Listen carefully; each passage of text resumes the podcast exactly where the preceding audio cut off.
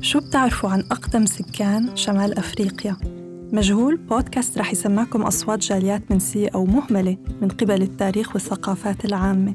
رح أخذكم معي على مناطق منسية من التاريخ وقصصها المجهولة رح نسمع أصواتهم وقصصهم مش المبنية على خرافات لكن الحقيقية واللي نابعة منهم. أنا ليلى العوف وعم تستمعوا لبودكاست مجهول.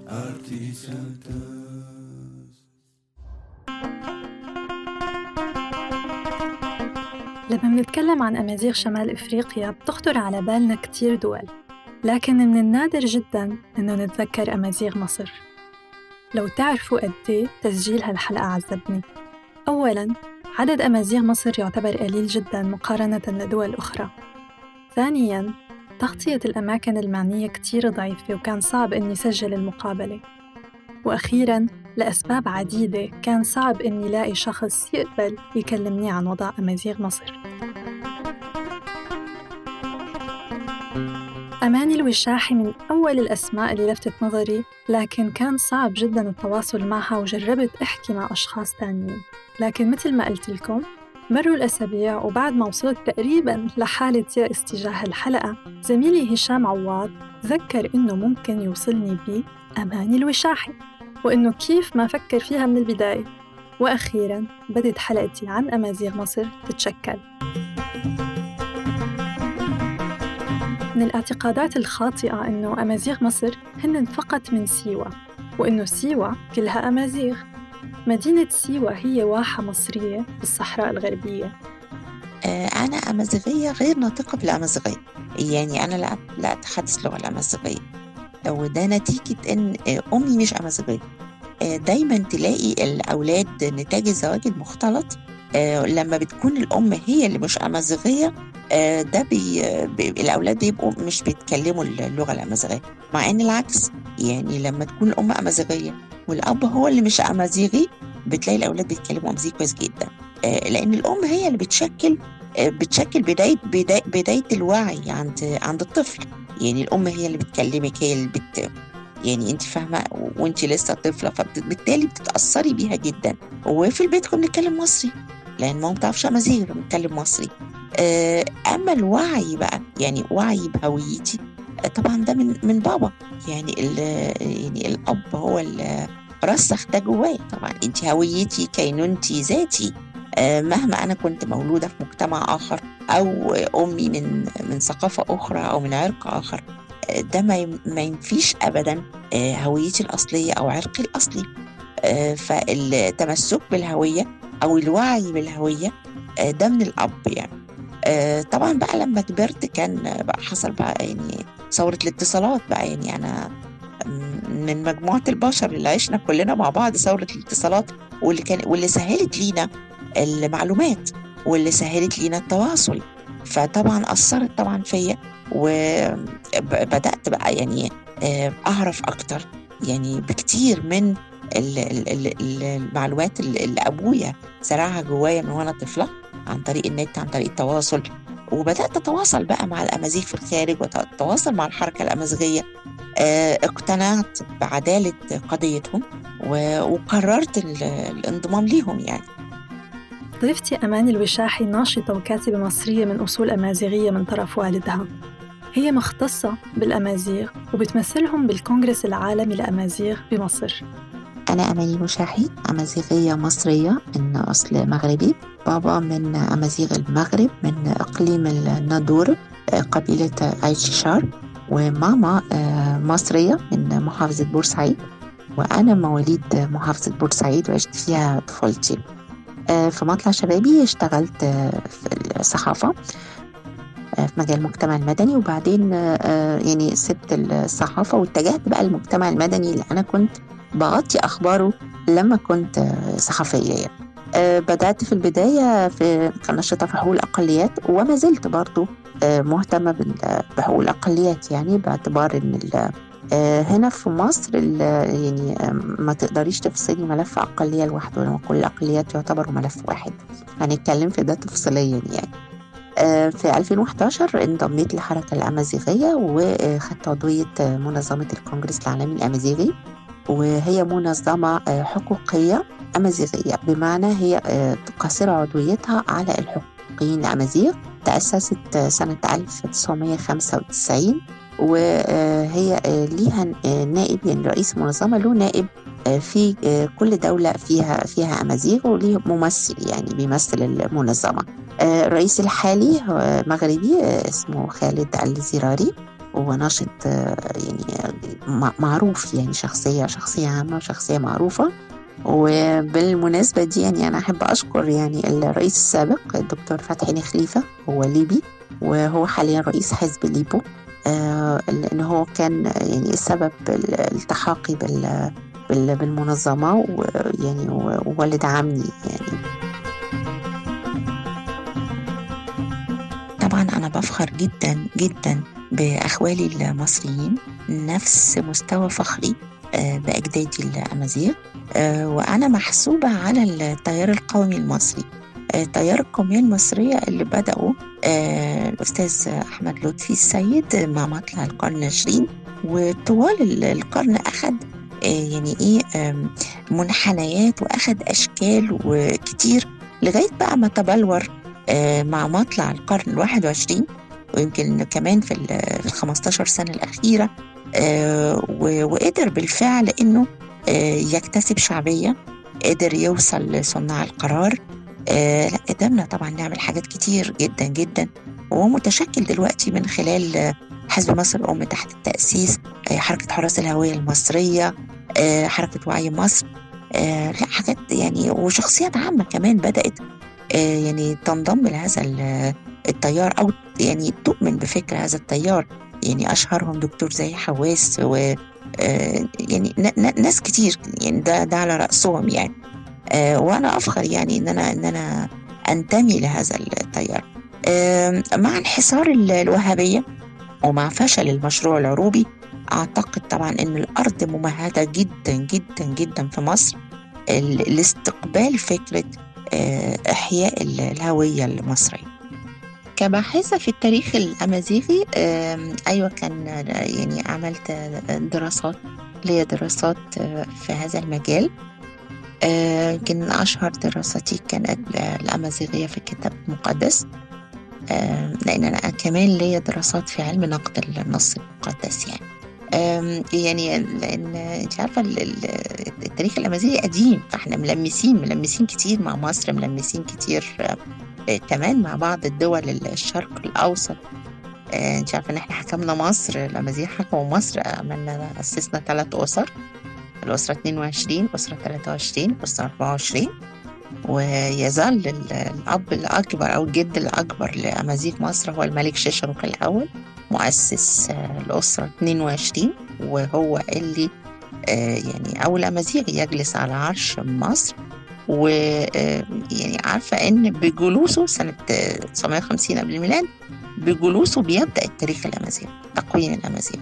يعني التقويم بتاعنا 950 قبل الميلاد يعني فوق السنة الميلادية 950 يعني بتاريخ 13 آه، 13 يناير تاريخ جلوسه على على عرش مصر.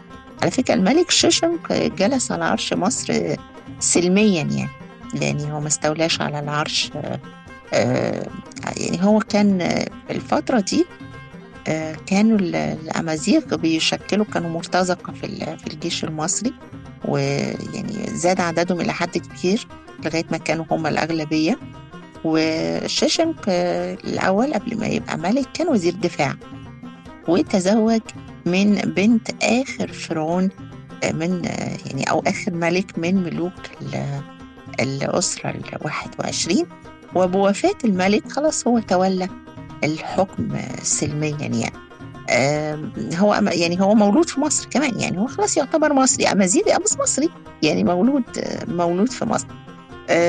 فطبعا يعني في فترة الثلاث أسرات دي لمسنا لمسنا كتير. واتذكر الملك شيشنك كمان في في العهد القديم.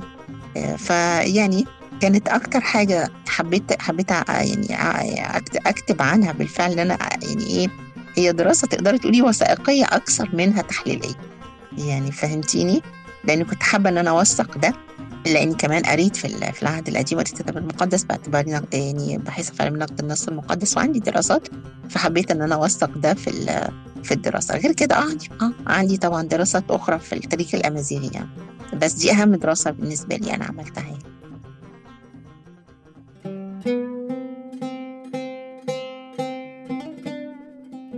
إنه في كتير اعتقادات خاطئة بما يخص أمازيغ مصر. الأستاذة أماني حبت ترجع شوي على تاريخهم ووضعهم الحالي.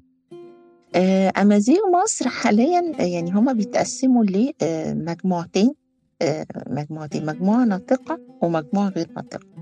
آه، المجموعة الناطقة اللي هم الأمازيغ الناطقين دول موجود في موجودين في واحد سيوة وعكس ما هو شائع إن الناس يعني ناس كتير معتقدة إن كل السيويين أمازيغ وده مش حقيقي يعني سيوة فيها ثلاث اعراق فيها أمازيغ فيها عرب فيها أفارقة. آه يعني موجودين مع بعض يعتبر سكان سكان سيوة يعني. آه في بقى المجموعه الثانية اللي مجموعة غير ناطقة ودول بيوصل تعدادهم تقريبا يعني 2 مليون. يعني هم يعني اللي هم الهوارة ودول في جنوب مصر أصلا في قنا محافظة قنا ومحافظة سوهاج. لكن موجودين في, في أماكن كتير في القاهرة. هتلاقيه يعني في مصر كلها هتلاقيه في القاهرة هتلاقيه في اسكندرية هتلاقيه في أماكن كتير. لكن أصلا أصلا مكانهم مكانهم هو محافظتين. هما قنا الأصلية وسوهاج آه عددهم كبير يوصل ل 2 مليون تقريبا يعني. في بقى مجموعات تانية آه يعني آه قليلة يعني زي مثلا نتاج نتاج زواج المغربيات والجزائريات من المصريين. فأنت عندك هنا مجموعة اللي هي الخليط آه، اللي يعتبر أنا منهم برضو على فكرة. كمان عندك في أسر هجرت في في, في العصر الحديث حديثا يعني أو مستقرين في مصر. معظم معظم الأسر اللي هاجرت حديثا مستقرين في القاهرة واسكندرية. الأمازيغ هم السكان الأصليين لشمال أفريقيا آه يعني من ليبيا آه تونس الجزائر المغرب موريتانيا. جزر كناريا في أسبانيا مناطق الشمالية آه، من مالي والنيجر بوركينا فاسو موجودين أيضا في آه، واحد سيوة المصرية وموجودين كمان في صعيد مصر أو جنوب مصر بأعداد كبيرة جدا. آه، موجودين في أوروبا يعني في هجرات يعني قديمة وحديثة. موجودين كمان في إسرائيل. وموجودين في دلوقتي في بلاد المهجر الحديث كندا وأمريكا. آه يعني يعود تاريخنا لحوالي مثلا 5600 سنة يمكن أكتر من كده بكتير. يعني نقدر نقول إحنا متزامنين في الحضارة إلى حد ما آه مع الحضارة المصرية. في تشابه كمان في حاجات كتير يمكن آه منها العبادات مثلا كمان. يعني وصلت آه عندنا زمان عبادة الإله إيسيس. تعدادنا الحالي يعني ما بين 55 مليون إلى 60 مليون. يعني وفقا لآخر إحصائية آه، كنا حوالي 55 مليون مثلا من كام سنة. يعني ممكن نكون كمان زدنا لأن مفيش إحصائيات لسه حديثة بس تقريبا هيبقى في الرينج ده. يعني الأمازيغ 13 مجموعة قبائلية وكل مجموعة ليها لهجة. يعني إحنا هي في لغة واحدة بس اللغة الأمازيغية وكل مجموعة فينا آه، ليها ليها لهجة يعني آه، بتتميز بها أقرب اللهجات إلى الأمازيغية الصحيحة هي لهجة الطوارق اللي بنسميهم أمازيغ الصحراء أو الأمازيغ البدو يعني وأبعدهم عن الأمازيغية الصحيحة هي اللهجة السيوية يعني هي دخلها كلام كتير عربي يعني. مثل ما رح تسمعوا تاريخ أمازيغ مصر مختلف عن أمازيغ المغرب أو حتى الجزائر وليبيا. وجودهم بالمنطقة نابع عن موجات هجرية سياسية واقتصادية. الأمازيغ دخلوا مصر آه، عبر موجتين من الهجرة السلمية. موجة الهجرة الأولى كانت في عهد الأسرة 19 تحديدا في عصر الملك آه، رمسيس الثالث. آه، كان في الوقت ده ومن قبلها كمان بكام سنة كان حصلت جفاف في المنطقة الشرقية لبلاد الأمازيغ. ما نطلق عليه إحنا التمازغة الشرقية اللي هي دلوقتي ليبيا بيطلق عليها ليبيا. حصل جفاف فبالتالي يعني كان في تقريبا شبه شبه مجاعة يعني. آه، في الوقت ده كانت الصحراء الغربية في مصر مش صحراء يعني كانت أرض زراعية وكانت بتزرع يعني. فكان الأمازيغ بيعملوا آه، يعني زي سطو كده في فترة حصاد المحصول. وكانوا بيسرقوا المحصول ويرجعوا تاني بلادهم عبر الحدود يعني. آه، كان في الأول بيحصل مطاردات ليهم يعني لكن الملك رمسيس الثالث لاحظ إنه آه، يعني لأ إن دول مش لصوص إن دي في يعني هم لو لصوص هيعملوا غارات طول السنة لكن دول بيعملوا غارة بيغيروا بس في فترة جني المحصول. فقال لهم طيب السنة الجاية لما يجوا آه، يعني حاولوا تمسكوا منهم أي حد كده عشان عايز يتكلم معاهم. وبالفعل ما توقع رمسيس الثالث هو صحيح إن إن فعلا الناس دي عندها تعاني من مجاعة فعرض عليهم استضافتهم يعني في في الأراضي المصرية وإن هم إنه يسيب لهم الصحراء الغربية يزرعوها في مقابل آه، إنه نص المحصول يعني آه، هو يعني نص الدولة المصرية تاخد نص المحصول وهم ياخدوا نص المحصول. وبكده تمت الاستيطان الأول يعني كان أول دخول للأمازيغ. موجة الهجرة الثانية كانت آه، مع في عصر الدولة الفاطمية. يعني انت عارفة إن الدولة العبيدية تأسست في المغرب وهي كانت الدولة على المذهب الشيعي الإسماعيلي. كانت الدولة الشيعية إسماعيلية يعني. وبعدين جه المعز جلال الفاطمي. هو كان عربي على فكرة مش مش أمازيغي. لكن جه مصر طبعا يعني وأسس بقى الدولة دولته اللي سميت بالدولة الفاطمية يعني. المصريين هم اللي سموها الفاطمية عشان هم يعني عشان شيعة يعني. آه الدين لا كان معاه الجيش بتاعه كله تقريبا من قبيلة كتامة كان قبيلة كتامة دي قبيلة أمازيغية مغربية. كان في طبعا يعني أمازيغ من قبائل أخرى بس كان معظم الجيش من كتامة وبنى القاهرة القاهرة المعروفة دلوقتي واتسمت وقتها المحروسة اللي هي اللي هي دلوقتي مصر القديمة. اللي هي حي مصر القديمة لأن القاهرة توسعت بقى بعد كده يعني. مع العصور وكل واحد بيجي يبني جزء فبقى ما شاء الله عليها دلوقتي. لكن اللي هي حي حي مصر القديمة ده كان القاهرة وسماها المحروسة.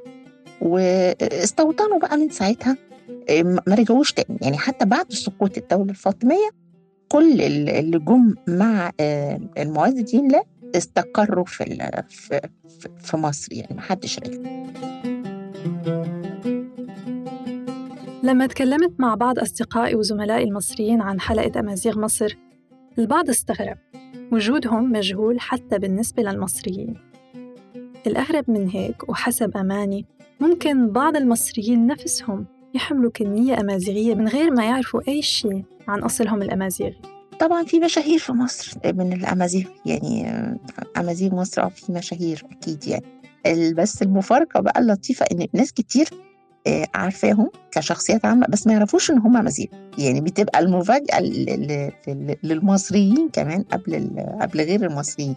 للمصريين لما تقول فلان ده أمازيغي فبيبقى متفاجئ ومش مصدق بس هو بيبقى عارف يعني. آه، أشهر الشخصيات العامة في مصر من أمازيغ مصر أو مشاهير أمازيغ مصر آه، اللي هو عمر سليمان اللي هو كان نائب رئيس الجمهورية في فترة آه، حكم الرئيس الراحل حسني مبارك وكان قبلها يعني رئيس المخابرات كان قبلها المخابرات العامة وقبلها المخابرات رئيس المخابرات الحربية برضه في كمان محمد حيدر باشا كان ده آخر وزير حربية في العهد الملكي. وهتفاجئي لو قلت لك مصطفى باشا كامل تخيلي. يعني ناس كتير بتتفاجئ. آه هدى شعراوي رائدة الرائدة النسوية في مصر.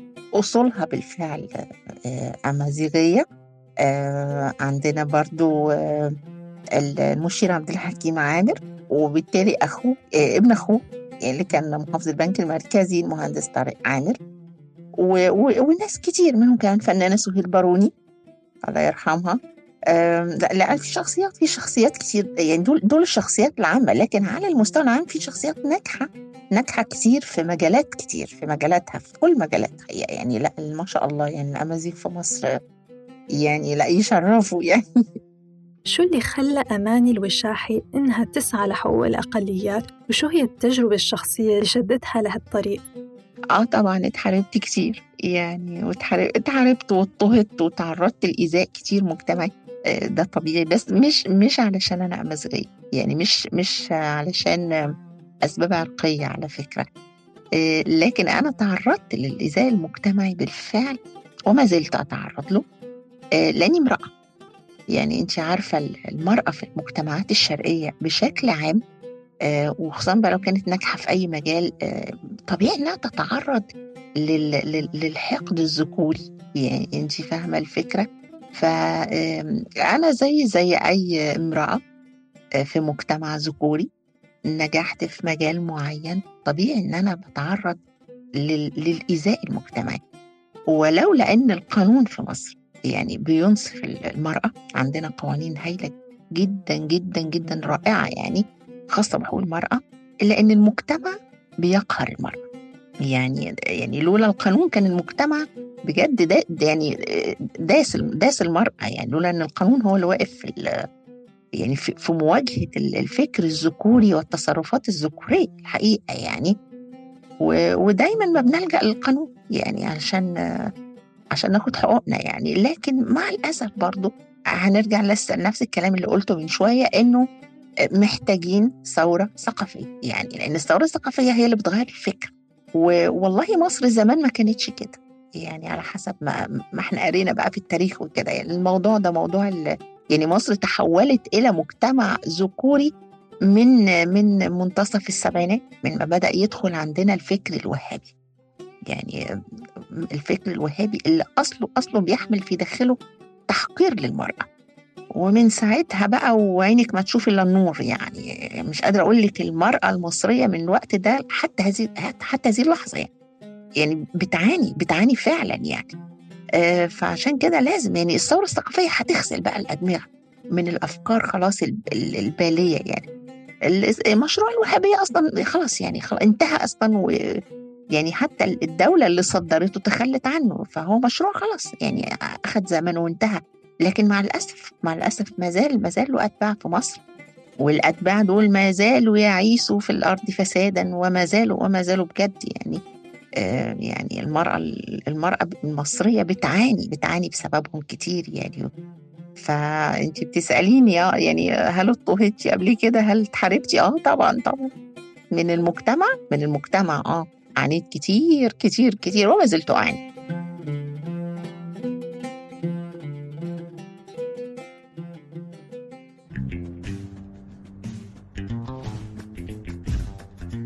للأسف مصر موجودة بآخر ترتيب الدول الأكثر عدالة جندرياً. حسب الأمم المتحدة مصر تحتل المرتبة الثانية في العالم بعد أفغانستان بما يتعلق بالتحرش الجنسي. كما كشفت دراسة عن طرق ووسائل القضاء على التحرش الجنسي بمصر إنه 99.3% من نساء وفتيات مصر تعرضوا بشكل مباشر أو غير مباشر للتحرش الجنسي. بالتالي بالنسبة لأماني وكتير من نساء مصر أول تمييز تعرضت له إذن هو التمييز الجندري. بشكل كتير واقعي كيف شغل ونشاط أماني وزملائها أثر بشكل إيجابي على أمازيغ مصر ووجودهم. بالنسبة لإلها الحل لابد أن يكون سياسي ومدستر. أكبر إنجاز عملته في حياتي في مجال في يعني في الملف الأمازيغي أو في مجال حقوق الأقليات بشكل عام آه، هو آه، يعني نضالي من أجل ترسيم التعددية الثقافية في الدستور المصري. وده اتحقق فعلا يعني تم ترسيم التعددية الثقافية المادة 50 في الدستور المصري الحالي. لأن إحنا كان عندنا مشكلة المطالبة بالحقوق الثقافية للأقليات العرقية. ما تقدريش تطالبي بقانون إلا لما يكون أصلا في مادة دستورية يستند إليها لأن الدستور هو أبو القانون. فإزاي هنعمل قوانين وما فيش مادة دستورية فيش نص دستوري؟ فكان لازم الأول نشتغل على الدستور. فالحمد لله يعني حققنا المعجزة ودسترنا التعددية الثقافية وبكده بقى رسميا آه، في اعتراف رسمي من الدولة بكل الثقافات الموجودة على أرض مصر. يعني الدستور يعني أو الدساتير اللي قبل كده ما كانتش معترفة بده وإن لم يكن في اضطهاد. يعني ما كانش في اضطهاد صحيح بس ما كانش اعتراف رسمي. يعني لم يكن هناك اضطهاد للأقليات العرقية ولا أي آه، يعني آه، يعني تصرفات سلبية من الدولة تجاه الثقافات دي آه، لكن برضه ما كانش في اعتراف رسمي. الاعتراف ده كان مهم جدا أو الدسترة مهمة جدا لأن هي أصل اللي هنشتغل عليه بقى بعد كده عشان نبتدي آه، نطلب مشاريع قوانين وكده يعني. طبعا فرقت كتير. فرقت فرقت طبعا الاعتراف الرسمي يعني يعني خلاص بقيتي بقيتي بقيتي معترف بيكي رسمي من من الدولة. ده بيفرق طبعا كتير. آه، غير المادة 50 في مواد تانية كتير في في الدستور المصري. قدرنا بالفعل إن إحنا نحصل عليها. يعني ده مش مش طبعا مش مجهودي بقى لوحدي يعني مجهود كل نشطاء حقوق الأقليات يعني. فالدستور المصري الحالي الحقيقة في مواد كتير كتير حلوة قوي قوي قوي أكثر من رائعة. آه، في مجال حقوق الأقليات بس مع الأسف الشديد غير مفعلة فإحنا طالبنا وما زلت أطالب يعني ومن خلال هذا المنبر بتفعيل آه، مواد الدستور الخاصة بحقوق الأقليات وعلى رأسها مفوضية آه، حقوق الأقليات أو مفوضية التمييز. مفوضية التمييز دي مهمة جدا لأنها هتحل مشاكل كتير. يا ريت مفوضية مناهضة التمييز آه، الحلم اللي إحنا حلمنا بيه نشوفها دلوقتي على أرض الواقع بيتحقق. أما نقدرش نقول إن الأمازيغ مصر بيعانوا من التهميش الثقافي وما نقدرش نقول كمان إن في أقلية من الأقليات بتعاني من التهميش الثقافي لأن هو في حالة تهميش ثقافي عامة. أصلا للمجتمع كله مع الأسف الشديد. يعني الفترة الحالية لا ما فيش اهتمام بالثقافة. وده بيأثر طبعا على الأقليات العرقية اللي هي الأقليات ذات الثقافة الخاصة يعني أو الثقافات المحلية. يعني إنجاز إنجاز التعبير تعبير أدق طبعا ثقافات محلية. فهو مفيش أصلا اهتمام بالثقافة العامة. يعني فهماني إزاي؟ ففي آه، حالة تهميش عامة بقى يعني أو في حالة إهمال ثقافي عام آه، الحل إحنا محتاجين آه، ثورة ثقافية. يعني علاج مصر فعلا في الثورة الثقافية. الاهتمام الثقافي بشكل عام والثقافات المحلية بشكل خاص. الثورة الثقافية مش بس عشان تعالج التهميش الثقافي ويعني وتسترد هوية مصر لكن كمان هي ليها ليها علاج نفسي علاج سلوكي. يعني عارفة الثقافة التعليم والثقافة هما اللي بيقوموا السلوك يعني. ويعني لما يبقى ما فيش اهتمام بالتعليم وفيش اهتمام بالثقافة فلك أن تدركي آه، السلوكيات العامة آه، هتبقى شكلها إيه يعني؟